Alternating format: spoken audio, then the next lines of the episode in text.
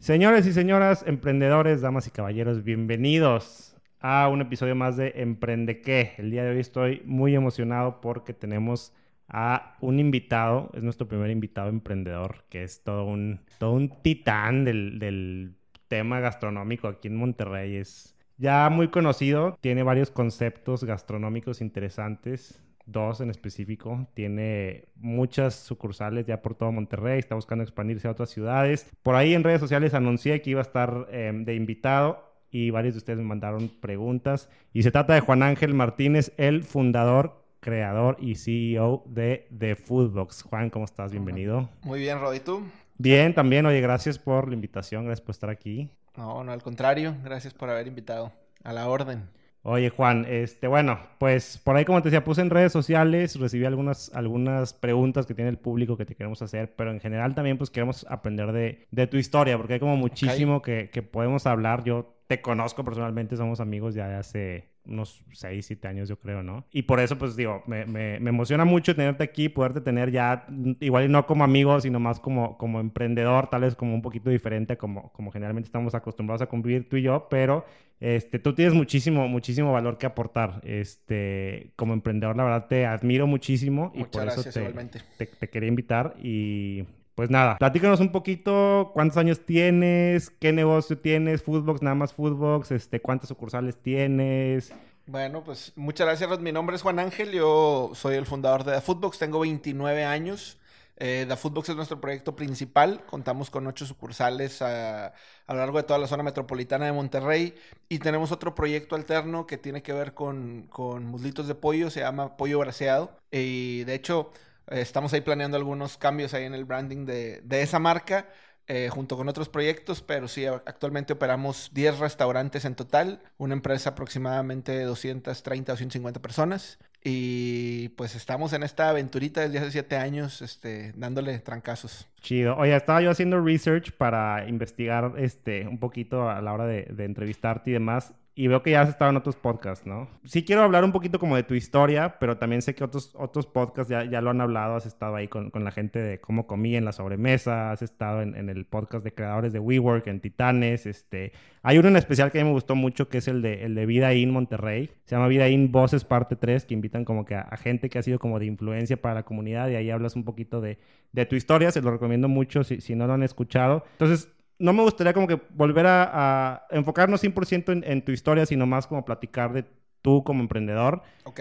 Pero, pues sí, sí me gustaría este, que resumiéramos un poquito. Platícanos así rápidamente cómo empezó esta idea de fútbol, dices hace siete años. Sí, hace siete años, historia larga, pero vamos a intentar hacerlo lo más corta posible. Pues básicamente eh, yo estudio gastronomía, me apasiona el tema de la comida y después de haber trabajado en varios restaurantes, dije, ¿qué hago? ¿Qué sigue? Traía la cosquilla de emprender, eh, siempre fue como un sueño personal, entonces no tenía ni el tío rico Macpato, ni los grandes ahorros, ni las facilidades de adquirir algún crédito o demás.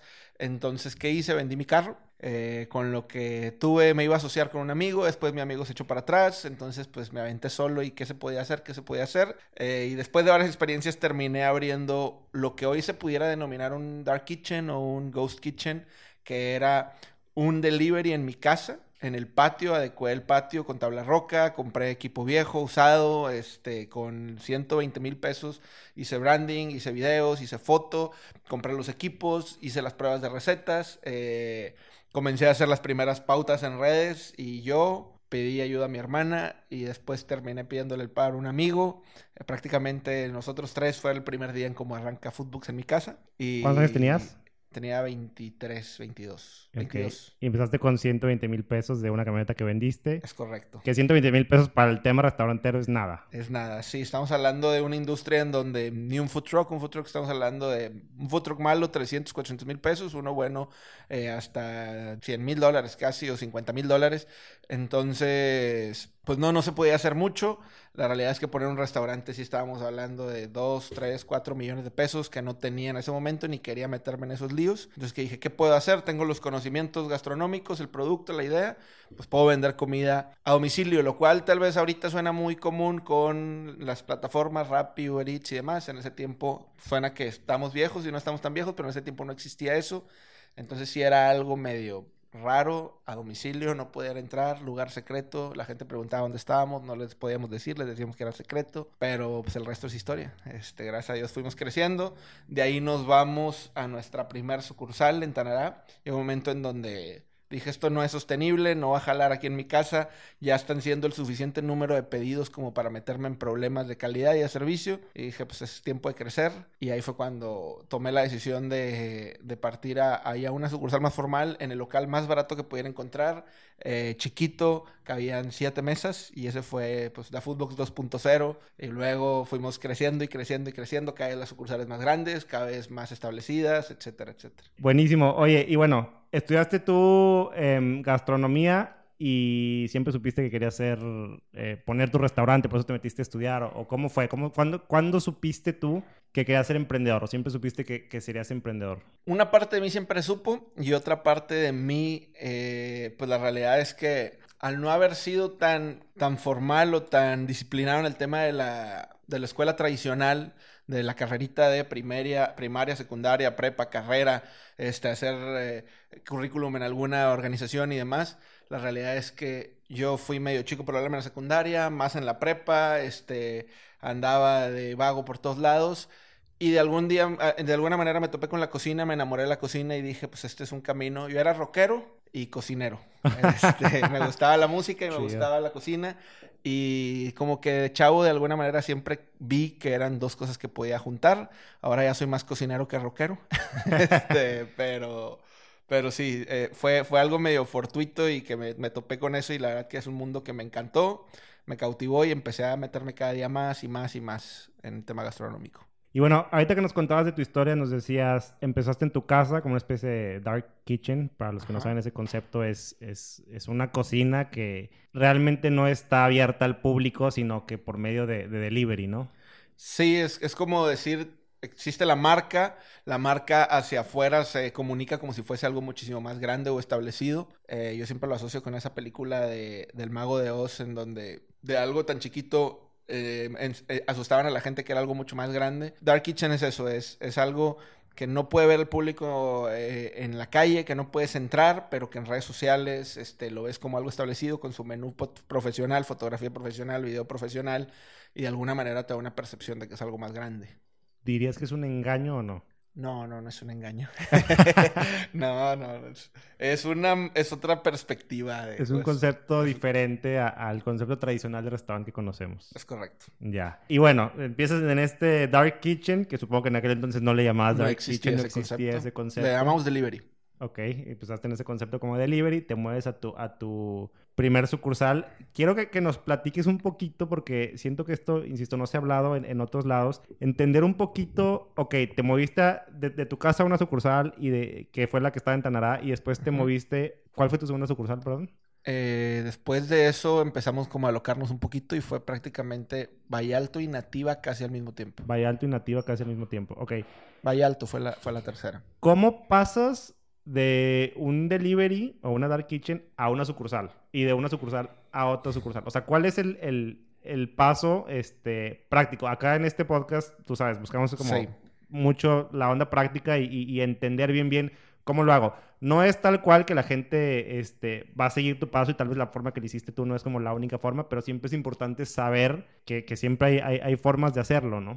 Sí, yo puedo ser tan filosófico, profundo o tan simple como sea necesario y en, en, este caso, si estamos hablando de algo simple, práctico, aterrizado, mm, no quiero sonar obvio, pero ¿cómo se hace haciéndolo? O sea, es un tema de Nike, Just Do It, este, de de aventarte a la alberca. No lo simplifico de más porque la realidad es que te da miedo, te da dolor de estómago. Yo siempre he dicho que en el tema del emprendimiento una, un atributo que se necesita es estómago porque realmente es algo que sientes de estrés y depresión de, del riesgo de, y si no funciona, en este caso era pasar de no renta así renta porque estaba en la casa de mi mamá, este, a, ahora pagar una renta, ahora estar ya en un foco con las autoridades en cuanto a permisos de salubridad, tal vez permisos de alcohol, este tema fiscal, este tema de seguro social, ya trabajadores más establecidos. Es, es, es el segundo pasito ya institucionalizarte o, o empezarte a, profesionalizar un poco más, porque la realidad es que cada día, cada año de estos siete años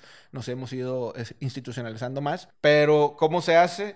Pues es, en este caso es decidiendo aventarte, haciéndote la pregunta de cuánto requiero, cuánto necesito para hacer este siguiente paso. Y ahí es en donde pues probablemente no me quisiera desvariar mucho del principio, pero yo ahí he cometido muchísimos errores y muchísimos aciertos. Yo creo que todos esos errores son lo que de alguna manera nos traen hasta donde estamos y me han enseñado muchísimas cosas, pero yo no te puedo decir que la manera en la que yo lo hice es la mejor manera, porque en este caso eh, yo levanté capital para un proyecto muy chiquito que tal vez no requería, en ese momento al menos todavía, de un levantamiento de capital, asociarse, demás. Tal vez, tal vez hubiera habido otros vehículos como ahora sí buscar un tío, este, un, rico MacPato, un tío rico MacPato, un conocido, Friends and Family, eh, incluso hubieran, hubiera sido hasta prudente analizar un tema bancario, ya cuando tienes un producto probado, es decir, después de la, de la aventurita de mi casa, y empezaste a ver que, ok, tengo un producto, le gustó a la gente, empezaron a pedir, se comprobó la hipótesis de que mi producto es diferente y voy a dar un segundo paso. No era lo mismo pedir 100 mil pesos o 200 mil o 400 mil pesos desde cero, a tal vez ya no estoy en de cero, de cero a 100 tal vez ya estaba en un punto 15 o 12. Entonces había, había otras opciones, yo en este caso me asocié y muchas cosas salieron muy, muy bien de ahí.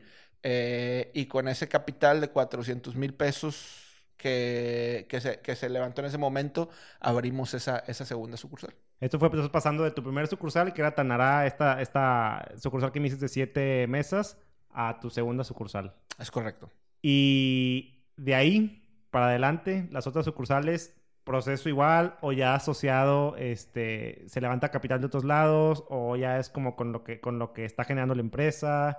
¿Cómo creces? Y también, ¿cómo tomas por un lado es cómo creces y por otro lado cómo tomas la decisión de crecer, cómo sabes cuándo, cuál es el momento correcto. Claro, está mucho esta frase de si estás esperando un momento ideal nunca va a llegar, ¿no? Pero, pero hay algún indicador que te diga es momento de crecer, es momento de otra sucursal, etcétera. Eh, sí, sí hay indicadores que te, que te lo dicen nosotros.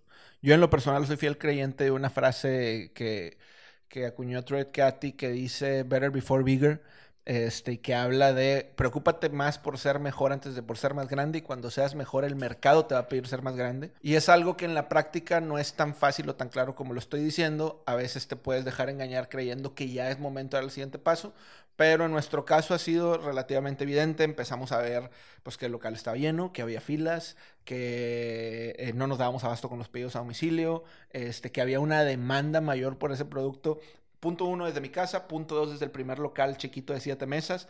Y entonces es lo, donde ves algunas oportunidades y dices, estoy en el momento para hacer el punto tres, que es pues tal vez ya una sucursal un poco más grande, este, ir un poco más ambicioso en cuanto al modelo operativo. Y vas viendo pues que la realidad es que el mercado sí te está llevando ahí, que no es una ilusión mental, que no, que no te está ganando eh, el deseo de la oportunidad de que piensas que se te va a ir el autobús y nunca va a volver a pasar en esos primeros pasos. Después probablemente sí te pudiera decir que, que la tentación de cualquier emprendedor y la vanidad del tamaño está y que, que algunas sucursales no las hubiese abierto como las abrimos en cuanto a tiempo, eh, prisa. Es que si no es ahorita, si no es ahí, es una oportunidad de once in a lifetime. No hay oportunidades de once in a lifetime, creo yo.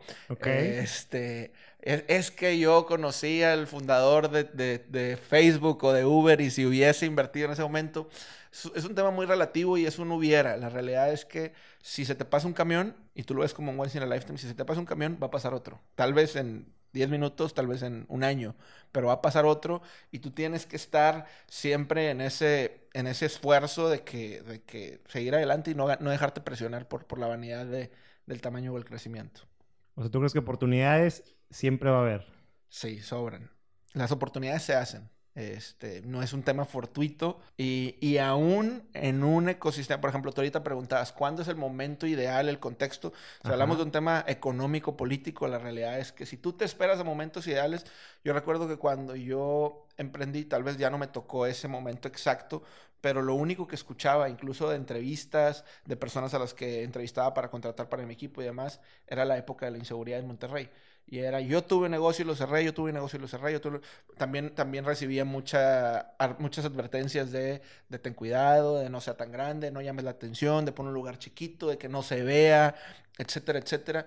Y la realidad es que eh, hoy por hoy también hay mucha incertidumbre política, económica, independientemente de si cualquier color político que tengamos, es, es, más que evidente. Y siempre lo habrá, siempre, siempre habrá momentos adversos, pero creo que esos momentos adversos son, son claves y son momentos en donde si tú verdaderamente te pules y te esfuerzas, puedes incluso potencializar esa escasez, esa, esa oportunidad o ese ecosistema retador.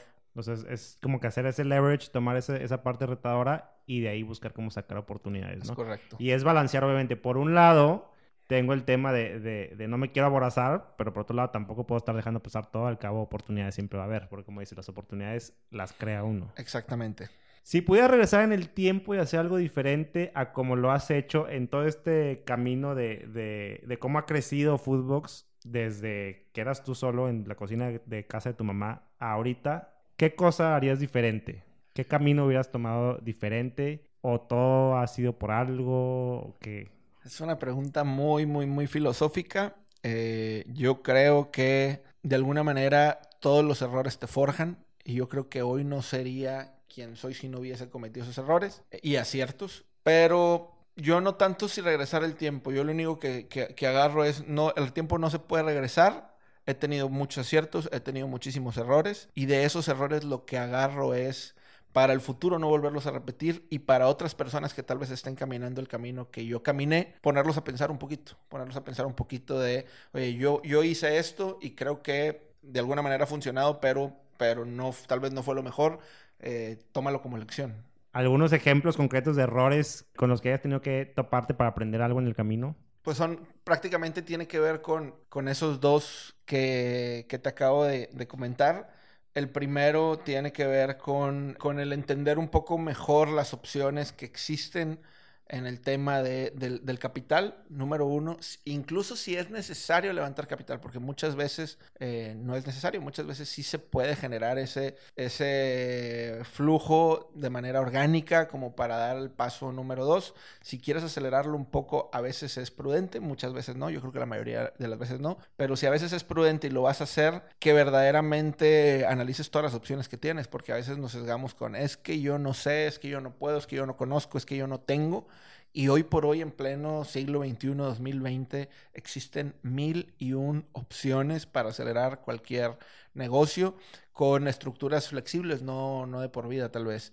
Y segundo, pues algunas negociaciones al final del día pues nosotros hemos aprendido, yo te puedo decir que he visto en estos últimos siete años más de 20, 25 contratos de renta y, este, y, aprendes muchas cosas al respecto y son contratos a tres, a cuatro, a cinco, a seis años, a siete años, este, en donde dices, híjole, hay, hay cosas que, que, que, pude haber planeado mejor, que pude haber pensado mejor este, y que hoy en día intentas no repetir esos mismos errores. Ok, y hablando de eso, digo, tú eres chef y todo este tema de, de, de, administración, que por lo que han sido tal vez algunos errores que has cometido, este, o todo este tema de, del tema de las rentas y de los flujos y de capital y todo eso, ¿cómo lo aprendiste? O sea, o, estudiaste algo para emprender, este, ¿tienes algún, algún background como de administración de negocios? Eh, sí, sí pudiese hablar de un pequeño porcentaje de, esa, de ese pastel en cuanto a cierta educación formal, es decir, diplomados, este, cursos de administración, de finanzas,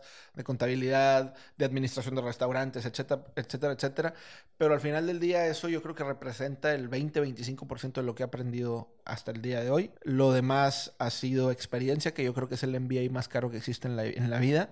Este, yo creo que pagué un MBA más caro que uno de una Ivy League porque aprendes con tu propio dinero, aprendes con errores propios. Eh, entonces, mucho es experiencia. Y lo otro es, soy un, un fanático del tema del crecimiento personal. Este, me considero un leadership junkie de estar constantemente leyendo libros, constantemente escuchando podcasts, constantemente escuchando audiolibros, viendo cursos por, o, o, o, por internet.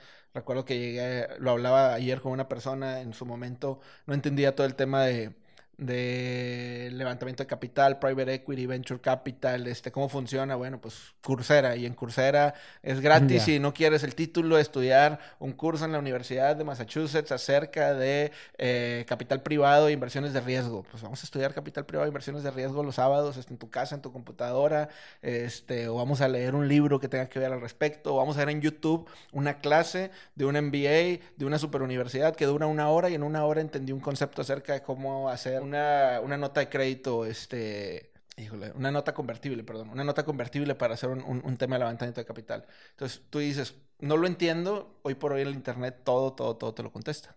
No necesitas ir a la escuela para ser exitoso en la vida. eh... Digo, pregunto porque ah, tú, tú, eres como medio, medio, te gusta hablar de este tema, ¿no? En específico. Y tienes obviamente background personal acerca de yo, esto. Yo no creo eso. Al, grado que, al grado que eh, acabo de ser papá y, no le diría a mi hija no vayas a la escuela, lo que le diría es las calificaciones o el título universitario o el master degree o el doctorado además al final del día es secundario contra el conocimiento que verdaderamente aprendas. Es un tema de hay un hay un mito hoy por hoy en donde queremos palomear el caminito de primaria, secundaria, preparatoria, carrera, maestría, trabajar, y creemos que son cosas que hay que palomear, palomear, palomear en lugar de verdaderamente absorber el proceso. Y absorber el proceso es, si estoy en la secundaria, estoy aprendiendo lo que hay en secundaria, si estoy en, preparatoria, yo tengo amigos que, o, conocidos que, que, llegaron a, a, niveles de educación más altos que yo, que, que, yo digo, híjole, creo que nada más se enfocaron en palomear ese, ese pendiente del título y no tanto el, el, exprimir verdaderamente el conocimiento que a la hora de los trancazos en la vida real, como emprendedor, te empiezas a topar al tema fiscal, administrativo, recurso humano, procesos, sistemas, calidad, cultura. Y, y, y, yo me he topado hoy por hoy que lo, yo creo que lo último que, que vengo siendo me apasiona mucho y de alguna manera me sigo involucrando mucho, pero es cocinero. O sea, como, como líder de un negocio, como dueño de un negocio, claro. hoy por hoy también tengo que entender todas esas aristas alrededor del negocio que tienen que ver con, con dirección y gestión empresarial. Sí, me gusta, digo, preguntaba esto porque es muy padre pensar como que, bueno, tu background es de, es de cocina, ¿no? Eres chef y, y ya cuando una cosa es ser chef y una cosa es hacer las recetas y una cosa es hacer los platillos y otra cosa es dirigir una empresa es totalmente diferente, ¿sabes? Pregunta, ¿tuviste o tienes momentos donde quisiste o quieres actualmente tirar la toalla? O sea, ¿llegó alguna vez algún momento en tus siete años, siete años, ¿verdad? Sí. Este, que dijiste, ¿sabes qué? Ahí muere, no more. Híjole, eh, tirar la toalla me, ha llegado a pasar muchísimas veces por la cabeza de una manera muy fugaz. Es decir, de esos pensamientos raros, locos que tú dices, a ver, ¿qué, ¿qué estás pensando? No es opción, no hay opción. Eh, pero, pero así como algo muy efímero, muy rápido, este, y si quit, y si vendes, y si te sales, y si lo regalas, y si, este, eh, es, son esos pensamientos, este, que que todos tenemos de cosas que no queremos pensar, pero de repente pensamos. Eh, pero no, la realidad es que aun y cuando hay esos pensamientos, hay algo dentro de mí. Me gusta mucho el principio que dice eh, Jim Collins de la paradoja de Stockdale, en donde dice ser brutalmente realistas, sin embargo, nunca perder la fe. Eh, ser brutalmente realista, sin embargo, nunca perder la fe. Y ese brutalmente realista, yo creo que mi equipo lo experimenta mucho en donde yo o nosotros como, como, equipo, como organización, logramos algo y no acabamos de lograrlo sin que yo ya estoy pensando en el siguiente paso y, y, hay una percepción o una sensación así como de, de, Juan, disfruta, yo soy malo para disfrutar el camino, pero, pero yo, yo, yo, estoy en ese realismo de vamos bien, pero todavía falta, pero sigue esto, pero falta esto, y, y, veo los problemas y no los escondo, y veo las oportunidades y no las escondo, pero una parte de mí tiene extrema claridad de que vamos a llegar a algo, algo muy padre. No solamente que ya hemos construido algo padre, pero, pero de, que, de que vamos a salir adelante eh, de una manera preeminente, de una manera distinta tal vez a, muchos competidores. Entonces, ese tema de ser realista, ver lo malo, pero también de alguna manera ser soñador y, darle para adelante. Ya. ¿Cuáles son tus mayores miedos cuando se trata de Foodbox? Un, un miedo que probablemente a veces asoma por mi mente es el el terminar cayendo en ser lo que no queríamos ser o lo que eh, en un inicio Foodbox empieza con una claridad de vamos a ser una empresa diferente, vamos a ser una empresa con una cultura distinta, con una cultura humana, chida, divertida, de un lugar que te apasione, te encienda y te mueva para levantarte a trabajar ahí y que sea algo que disfrutes. Y de pronto la misma inercia operativa, todos los retos te empiezan a jalar hacia burocracia, este, frialdad y demás. Entonces, eso es un miedo que puedo llegar a tener fuerte en, en Footbox. Y el otro miedo, pues pues probablemente es, ese tema de quedarte en el camino. Al final del día nadie está exento.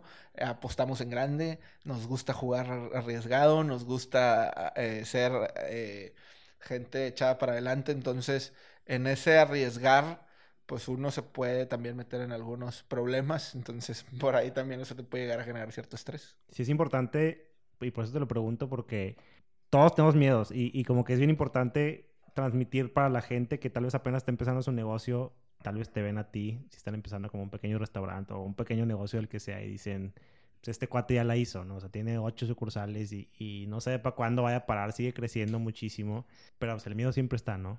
Siempre, siempre. Y, y, yo creo que en el momento en que dejes de sentir ese miedo o esa cosquilla de adrenalina y estrés, es un momento en donde dejaste de crecer, de innovar, de... Yo ya, ya, ya le perdiste un poquito el sabor a este tema. Ya. ¿Qué te hace un emprendedor diferente a los demás? No, no puedo decir diferente a todos los demás, pero me considero alguien eh, pues muy apasionado, muy, muy, muy apasionado en lo que hago. Creo fielmente en nuestra visión que tiene que ver con hacer un negocio diferente y yo creo que, por ejemplo, en nuestra industria sí estamos haciendo cosas que otros no están haciendo, invirtiendo tiempo en otras cosas que no están invirtiendo, que tiene que ver con, con líderes. Nosotros, más que hacer hamburguesas, hacemos líderes. Eh, y, y, eso yo creo que nos, nos diferencia mucho de, del competidor convencional o de otro tipo de emprendedores en donde tal vez están, se están quedando en el tema técnico se están quedando en el tema del producto, se están quedando en el tema duro financiero. Pero para mí es un tema que me apasiona discutir con inversionistas, con fondos, con amigos, con colegas, el tema de que los temas que pudieran llamarse softs, que son eh, todo el tema de cultura organizacional, misión, visión, valores, etcétera, etcétera, verdaderamente tiene un impacto económico duro, sustancial en un negocio al grado de, te pudiera dar ejemplos de bolsa este, de Estados Unidos, de empresas que por tema cultural y de liderazgo se están cayendo. Y yo creo que eso nos diferencia a nosotros de que le invertimos bastante tiempo a eso. Háblame más de, de ese tema de, de, que ustedes hacen líderes más que, más que hamburguesas. ¿Qué, ¿Qué, qué, es lo que hacen ustedes o por qué dices eso? Pues es, es, es parte de nuestra apuesta estratégica. En nuestro libro de jugadas está la pregunta cómo nos vamos a diferenciar de nuestra competencia y tiene que ver con, con nuestra gente. Nuestro eslogan es mucho más que una hamburguesa nos apasiona nuestro producto, nos gusta tener un producto ejemplar, pero eh, y cada día trabajamos para hacerlo mejor, pero la realidad es que no vivimos por el producto, vivimos por, por algo más trascendente que eso. Y, y al final del día nosotros creemos fielmente que es la calidad de nuestro equipo, la calidad de nuestra gente la que nos va a hacer la diferencia y nos metemos tiempo en estudiar libros, cursos, eh, pláticas entre nosotros que tienen que ver con crecimiento personal, que no son algo tal vez tan técnico de su posición, pero que yo sé que es una inversión para una persona que el día de mañana puede seguir con nosotros sumando a este proyecto y, y le metemos le metemos bastante, bastante tiempo y dinero y recursos a este tema. Es apostar por la gente. Apostar por la gente, sí. Buenísimo. ¿Y cuál crees tú que es la clave del éxito de Footbox? Pues primeramente que desde el día cero fue un, ha sido un proyecto, ha sido un negocio que yo he puesto en las manos de Dios, entonces no pudiera dejar ese elemento de, de gracia, de que pues, la realidad hemos hecho muchas cosas bien, pero también muchas cosas no te las explicas de cómo han sucedido y cómo han funcionado. Y, y, lo último que me vas a escuchar hablar en mí en una junta, o puedo hablar de mil principios, procesos, buenas prácticas, técnicas, casos de otras empresas. Y yo, yo, me meto mucho al tema duro y al tema a ejecutar cosas y, y, y, yo no le dejo nada a la suerte o a cosas que no tengan que ver con nosotros. Pero hay una parte de mí que, que dice, aún y con todas esas buenas prácticas, con todo ese liderazgo, con todo ese trabajo, yo creo que Dios nos ha ayudado un chorro eh, y no estaríamos en donde estamos si no fuera por eso. Eh, lo digo completamente seguro de ello. Y, y segundo, pues, pues eso, que, que esa pasión por hacer algo más trascendente nos ha hecho pensar en el, en el juego infinito, en el largo plazo, en un negocio que no se trata del, del hoy, del ganar dinero hoy, sino de hacer algo que pueda perdurar y que impacte mucho más hacia el día adelante. Buenísimo. Vamos terminando ya con las preguntas. Te pregunto, ¿en qué área sientes que puedes mejorar tú, ya sea como emprendedor o como persona, y por qué? Uf, soy malísimo en el tema del reconocimiento a otros.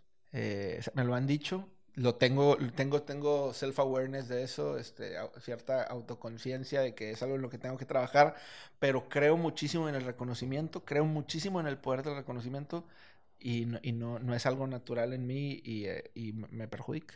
O sea, reconocer como un buen trabajo de alguien más, ¿te refieres? Sí, sí, sí, sí. Eso es, eso es clave como Al final del día hay una frase que a mí me encanta que si todo lo que dije se te olvida y te pudieras llevar solamente algo, yo te diría esta frase es, los clientes son personas, los proveedores son personas, tus colaboradores son personas. Si tú no entiendes de personas ni cómo funcionan las personas, no entiendes nada de negocios. Entonces... Todo al final se trata de personas. Todo al final se trata de personas. Por más software, por, por más TI, por más tecnológico que sea tu negocio, al final del día el elemento humano nunca desaparecerá. Y, y, en este tema, el tema de reconocer tiene que ver con un elemento humano y dinámica de mi equipo que, que, que me cuesta. Y a la vez es bien difícil el hecho de que todo se trate de personas porque cada persona es un mundo. sí, es, un arte, es un vals que hay que bailar. La tienes que hacer de psicólogo, consejero, amigo, este líder, a veces duro, a veces suave, a veces este eh, muy, muy eh, frío, a veces empático. Eh, así son los negocios. El que te diga que el 2 más 2 es 4 y porque la tendencia de X indicador o X KPI te dice que va para allá. La realidad es que todo es emocional, incluso la bolsa y las adquisiciones de empresas millonarias en Silicon Valley son emocionales. 100%, totalmente. ¿Cómo es llevar una empresa de 250 personas, donde cada persona es un mundo, cada persona es un vals? es, es una, una novela. Así como, como la vecindad del chavo, cada, pues, mil, mil historias. Eh, es padre, es muy padre. Eh, más, que, más que hacerlo dramático o negativo, es algo padre.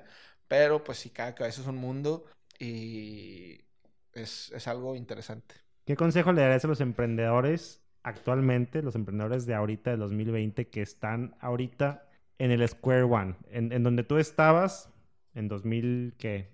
2013. Ellos están ahí en 2020 ahorita. ¿Qué consejo les darías a, a ellos? Pues hemos dicho varias cosas, pero una que pudiera decir, esa eh, tiene un, impacto fuerte, intangible, como para solo ser esa una cosa, invertir en ti mismo. Al final del día, tu proyecto, tu emprendimiento, tu idea, tu negocio, futuro o presente, va a estar topado por la capacidad que tú tengas. Este, tú eres la tapa de ese negocio, tú eres el límite de ese negocio. Eh, yo la verdad creo mucho en el hambre como uno de los atributos más importantes para un líder y esa hambre significa estarte continuamente alimentando de cosas que te hagan crecer como líder, como persona, como técnico dentro de tu área. Si es un tema eh, de tecnología, si es un tema gastronómico, si es un tema de retail, si es un tema de servicios, pues métete en esa área, empápate y verdaderamente invierte en ti, lee libros, escucha podcasts, eh, métete a cursos, diplomados. Al final del día, todo eso es lo que va a hacer que, que, que, que tu cabeza, que tu corazón explote porque el, el emprendimiento funcione.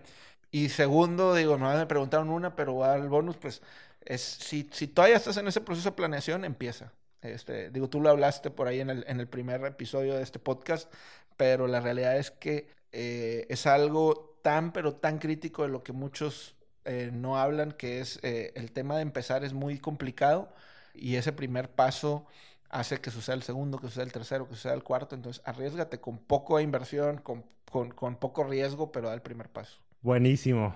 Chido, Juan. Gracias por tus respuestas. Este, tenemos ahí eh, rápidamente unas preguntas que, que, nos hizo el público. Nos cayeron varias preguntas de todo tipo. A ver si nos puedes ayudar a responderlas. Pregunta por ahí alguien, ¿cómo se te ocurrieron las mezclas de sabores para las burgers? Y otra persona dice, ¿cómo te inspiras para crear nuevos productos? Creo que hay medio de la mano. Yo creo que, que la memoria, la memoria eh, gastronómica, si se pudiese así decirlo, es, es una virtud muy padre que tiene que ver con, digo, desde el día uno que me metí en este mundo fue unas, fueron unas palabras que, me, que, me, que se me quedaron medio marcadas, que era desayunen gastronomía, coman gastronomía, cenen gastronomía, prueben cosas que nunca han probado, sean intencionales con entender lo que están comiendo. Eh, yo creo que hay un comer por llenarte el estómago y un comer más profundo. Eh, y en ese entender, pues la realidad es que a la hora de hacer un platillo tú te acuerdas de lo que comiste en no sé qué lugar, en no sé qué viaje, no sé qué experiencia, y empiezas a hacer, yo, yo utilizo un diagrama que no es mío, que es de Grant Achatz, del restaurante línea, que se llama bouncing flavors y en ese diagrama comienzo a agarrar un, un ingrediente central que va a ser el, el, la columna vertebral de la receta y sobre ese ingrediente digo, ¿qué va con eh, frijoles que va, eh, ¿qué va con frijoles? No, pues va este queso. Bueno, ¿qué va con frijoles? ¿Qué va con queso? Este, bueno, pues eh, chile poblano. Bueno, ¿qué va con frijoles? ¿Qué va con queso? Este, con chile poblano, no, pues eh, pimiento. Y así sucesivamente estoy súper simplificando un ejemplo este, de unas rajas poblanas, por ejemplo. Pero, por ejemplo, así es como nace la King James. La King James es un tema en donde yo dije, a ver, ¿qué va con puerco? Va a la manzana. ¿Qué va con, con puerco y con manzana? Eh, pues va a la miel que va con puerco, con manzana y con miel, con estos glaseados de la comida oriental. Y, no, pues el jengibre este, bueno, que va con puerco, con manzana, con jengibre, este, la soya, porque es oriental, y, que va con el chile, y así vas haciendo una receta en donde vas, vas haciendo ese tipo de... Que por cierto, la King James ha sido múltiples veces galardonada. Así es. ¿Qué, qué premios ha recibido? Híjole, siempre me preguntan y ya ni me acuerdo. este... Fue, eh, fue un, un, concurso que, que se llama Wakeboard and Burgers y fue el primer premio en donde con varios restaurantes de, de la ciudad eh, ganó como el, primer lugar como la mejor hamburguesa ese concurso. Este, después pues muchos blogs de, de, de Instagram, este, otro de YouTube, la, la, nombraron la mejor hamburguesa. Hubo, hay otro evento que se llama Burger Fest en el que hemos entrado varias veces y, y la King James ganó primer lugar. Este, y así varios eventos en donde le hemos metido a concursar. Ya, y es de tu, de tu autoría. Ese es de mi autoría. Todas las hamburguesas son de mi autoría. ¿Todo el menú es de tu autoría? Sí, pero hoy por hoy cada vez es, estoy involucrando más a, a, mi equipo. Por ejemplo, hoy Armando es nuestro gerente de calidad de producto y, y, y, cada día se está involucrando más conmigo en el tema creativo. Este, y queremos involucrar a más personas. Ya no es, no es un tema en donde tenga que ser mío todo. Ya. Otra pregunta que nos hacen es, ¿cómo buscas proveedores de buena calidad? Pues ahí la realidad es que es algo muy intuitivo de... Eh, soy muy exigente. Hoy, hoy, de hecho, le comentaba a alguien la frase de Antonego de Ratatouille, amo la comida y si no la amo, no la trago. Entonces, algo que yo comería, algo que yo disfrutaría. Este, probamos muchísimas cosas. Cualquier eh, insumo que, que tenemos en el restaurante lo probamos muchas veces. Entonces, pues es eso, es, es un tema de conocimiento, de paladar, de... de... La realidad es que, que, somos muy selectivos en ese tema. Y también tienes ahí un tema de, de emprendedores locales, ¿no? Sí, sí, también, también lo intentamos casar con que, con que quien... Con, con que el proveedor con quien vamos a hacer esta alianza pues sea un proveedor con el que compartamos sus valores, sea preferentemente de Monterrey o de México, este, y empezar a hacer alianzas con proveedores que traen proyectos chidos, que traen propuestas interesantes, este, de todos colores y sabores. Hemos, hemos hecho muy buenas alianzas con muchos proveedores aquí en Monterrey. Ya.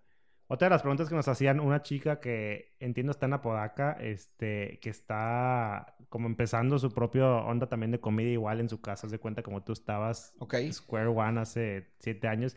Y dices, que ¿cómo le hago para tener siempre el inventario fresco? ¿Cómo sé? Híjole, ese, eso tiene que ver con ventas. Eh, y cómo, la, la, pregunta no debería ser cómo le hago para tener inventario fresco, sino cómo le hago para vender más. Yo hoy por hoy tengo el bonito problema, que sí es un gran problema, pero es bonito, de que nuestra materia prima se acaba en un día. Okay. Este, en un día y medio. Órale. Este, y, es un tema en donde tenemos que estar resurtiendo y resurtiendo y resurtiendo porque no tenemos mucho espacio de almacén en nuestras sucursales. Y eso, pues, ¿qué hace? Que siempre tengas materia prima fresca. Si tienes pocas ventas, pues vas a tener el inventario estacionado ahí siempre. Entonces es un tema de ventas. Hay algunos trucos de almacenamiento al vacío y demás, pero al final del día, concéntrate en vender, en llevar un buen control de inventarios y ese problema se va a solucionar solito. Buenísimo. Nos preguntan también, ¿las plataformas de entrega como Uber Eats o Rappi son buena opción cuando vas comenzando? Eh, sí, y solo si haces un buen costeo. Okay. La realidad es que te, te, quitan un buen porcentaje de tu venta eh, y más si vas comenzando y no puedes negociar bien ese porcentaje. Entonces, eh, si te van a quitar el 25 o 30% de tu, de tu venta, pues entonces tú tienes que contemplar que, que tu precio y tus márgenes y tus costos den con ese fee para hacer negocio.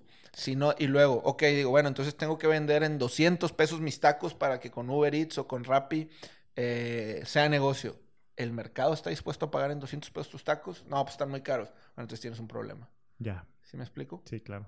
Última pregunta, esta me la hicieron dos veces. ¿Por qué quitaron la Piper del menú?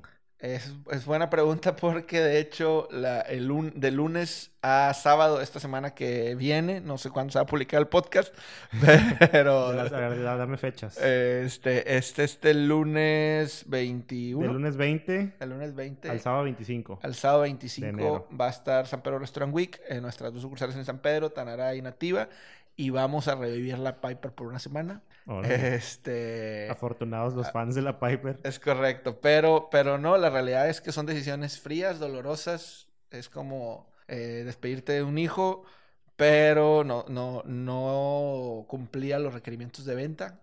Entonces, pues cuello. Y tenía, y tiene muchos fans. Hoy en día también hay otro producto que estamos analizando por ese mismo factor y, y la, y la gente, la gente lo defiende de si lo quitas me voy a suicidar y es La el gente más. Sus fans, porque, porque aunque sea un poco Claro. producto que no se vende muchísimo, lo poco que se vende es de gente que lo ama, lo adora y tiene un, un cuadro de él en su cama. Oye, pero está padre, por ejemplo, eso de la Piper, la guardas ahí para la nostalgia y bueno, una semana al año para los fans. Es correcto. Ahí está, vuélvanse locos, ¿no? Tampoco la, la matamos del todo. Pero bueno, oye, buenísimo, buenísimo, de verdad, Juan, gracias por, por tomarte este tiempo. Antes de irnos, quiero jugar un juego rapidín, una dinámica. ¿Ok? Y bueno, la idea es que yo te voy a decir una palabra y tú me vas a decir lo primero que te venga a la mente con esa palabra. A ver si no me hace falta el café, pero sí. ¿Estás listo? Estoy listo. Ok. Domingos. Fe. Ya te faltó el café. Sí. Domingos, fe. Domingos fe. Ok. Martes. Martes promo. McDonald's. Estandarización. Tigres. Mejor equipo del mundo. Familia. Eh, lo más importante en mi vida. Amigos. Me encanta estar con mis amigos. Religión. No me gusta. Dios. Es mi todo. 2020. Consolidación. Rappi. Oportunidades. Lewis. Mm, Primera hamburguesa. Calvin. Mi hamburguesa favorita. Ah, chido.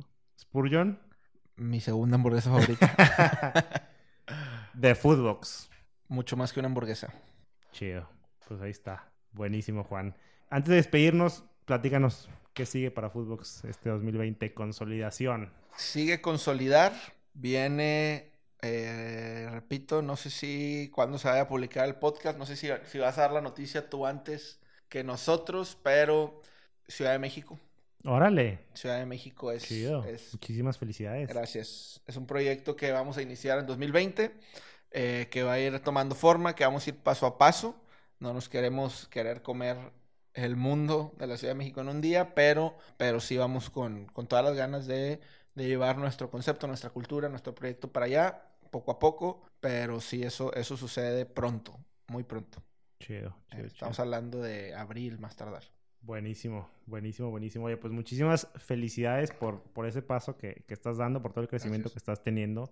De verdad que eres, yo creo que un emprendedor, em, pues sí, ejemplar en Monterrey por, por la forma como ha crecido en, en este tiempo, porque de verdad ya te has ganado como que un, un lugar en, en, en, el, en el gremio, creo yo, de restauranteros este, de aquí de Monterrey. Y bueno, el saber que vas para otras ciudades se me hace, se me hace muy, muy chido. Y digo, yo que te conozco personalmente por tus valores y por todo, pues me emociona muchísimo. Y pues espero estar ahí muchos años más viendo, viendo cómo creces y cómo crece tu bebé Foodbox. Dios mediante.